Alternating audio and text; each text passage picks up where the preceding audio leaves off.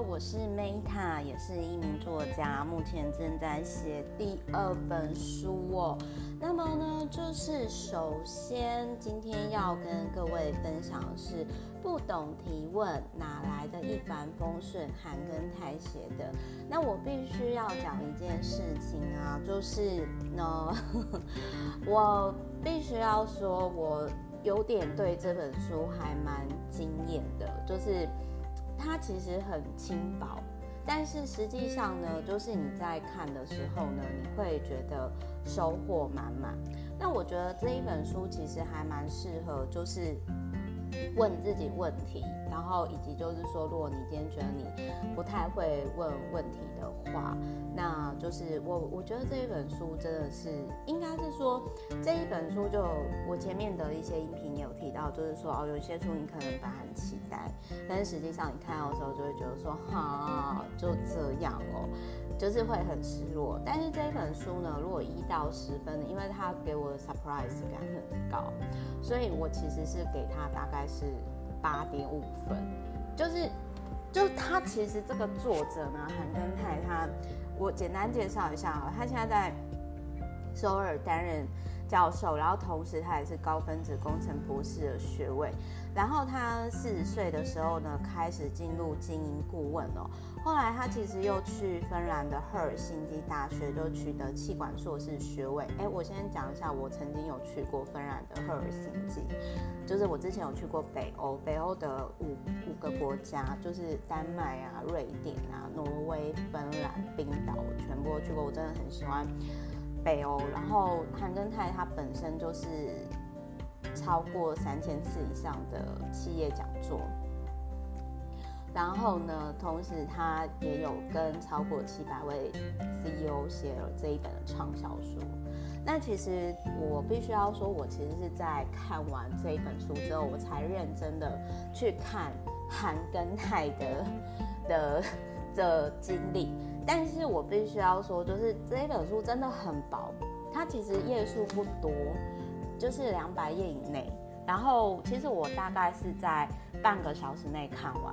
但是它是属于那一种，就是我每次翻，我每次翻就是都会有新启发的那一种惊喜感的书。那所以就是我个人是觉得说，如果你今天你不知道怎么问自己问题，那你可以参考这本书。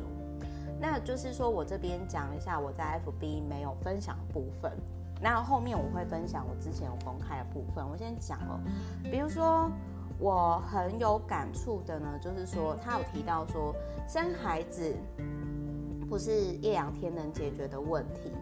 每个人都有各种理由，不要硬去说服那些不想生孩子的人。但是对于生育的问题呢，应该以未来的观点对现在提出问题。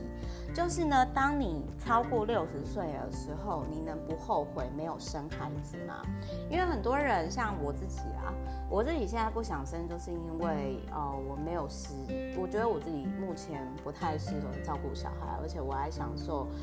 单身的生活。那当然就是说，现在很轻松，日子不可能持续这样嘛。如果现在生活不容易，十年以后还会这么不容易吗？所以就是说，随着时间轴去思考哦，就是比如说，他就有提到说呢，诶，有一个总裁叫尤金，他被告知大脑中发现肿瘤，虽然他只剩下三个月。各位，如果说你只剩下三个月的时间的话，你会做什么事情？那这个尤金的总裁呢，他其实呢，就是把最后剩下九十天的生活写在日记，然后出版成《追逐日光》。老实说，我还没有看过《追逐日光》，我看完就是韩耕泰写了之后，我想要去看这一本书。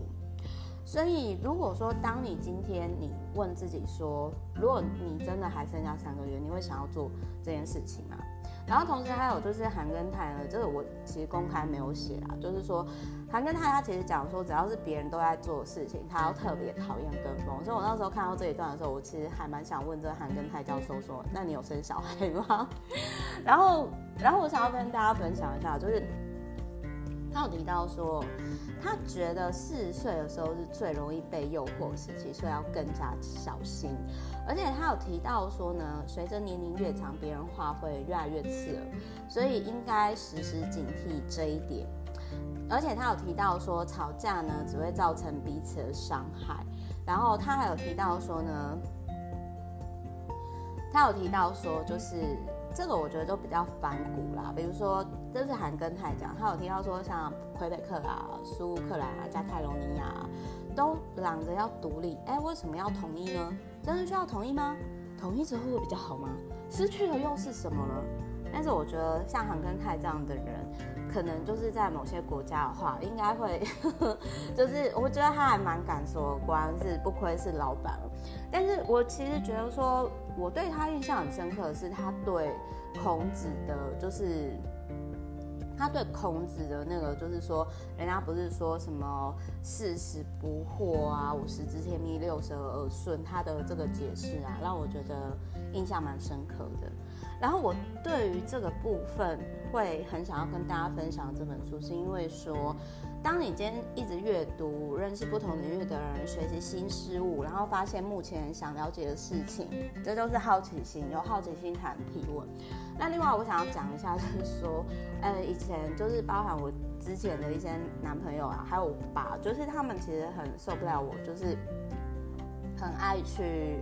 很爱去问问题，其实我真的是好奇宝宝，我然后就是说，我会问到让别人真的觉得说，天啊，就是对我有兴趣，为什么会很爱问？那所以，而且我是真的会有做功课的去询问，比如说之前我在行政院有一集节目，我就问到某个绿金科技的，就是某绿能科技的老板，然后我就直接问他说，哎，那冒昧问一下，就是说，因为我我就有看到说，哎，你们公司有拓地嘛？那国家当中没有越南，为什么？然后我就发现那个老板其实他有很经验，因为他就是觉得说，哎，我真的是有有做功课这样。那另外我想讲一下，就是说韩庚泰他成功的定义呢，是说并不是大富大贵，也不是拥有崇高的社会地位或者是有名。他觉得成功就是一个身心健康、发挥好的影响力、对社会有帮助的人哦。所以，我我个人是觉得说，他其实那个时候写了身体优先，然后还写了就是畅销书。我个人是其实那个时候看完之后，我也会想说，哎，除了追逐日光之外，我其实也好想看韩庚泰的身体优先的这一本书啊。实际上，就是我个人是真的觉得说。健康是真的蛮重要的。那我，而且我觉得说韩庚泰他对于成功的这个定义，如果有越来越多人认同的话，我觉得应该现在的社会会越来越好吧。就是其实并不是说，我觉得其实并不是说就是赚钱不好，而是在于说，其实我真的看到很多问题，真的不是说你有钱就可以。然后我也很认同韩庚泰，他其实在这一本书里面讲说，哎，读完书之后，你可否把书的内容浓缩成一句话？那其实我觉得这一本书我浓缩成一句话的话，我个人是觉得说，我我觉得就是。就是，其实那当时我其实真的有好好的去思考，因为我自己也是一个很爱问问题的人嘛。那所以我自己其实是会，如果我我其实刚刚真的有很认真在想，如果说一句话浓缩成，其实甚至我我有在想说，我之后呃从这一集就是 EP 十开始的音频，我每一个 我每每一本书我都要就是浓缩一句话。好，所以如果说呢，就是。应该是说，就是这一本书，如果让我浓缩成一句话的话，就是说，怎么问自己问题呢？看这一本书就对。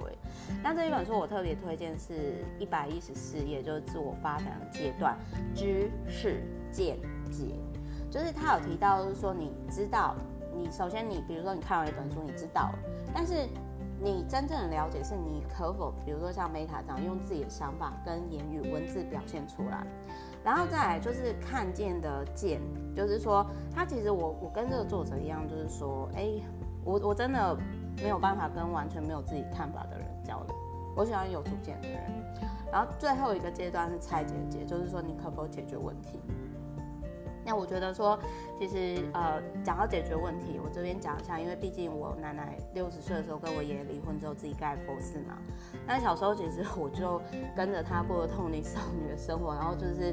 算是帮他解决心中一些问题。然后我经历过，就是我发现很多人的人生问题在于说，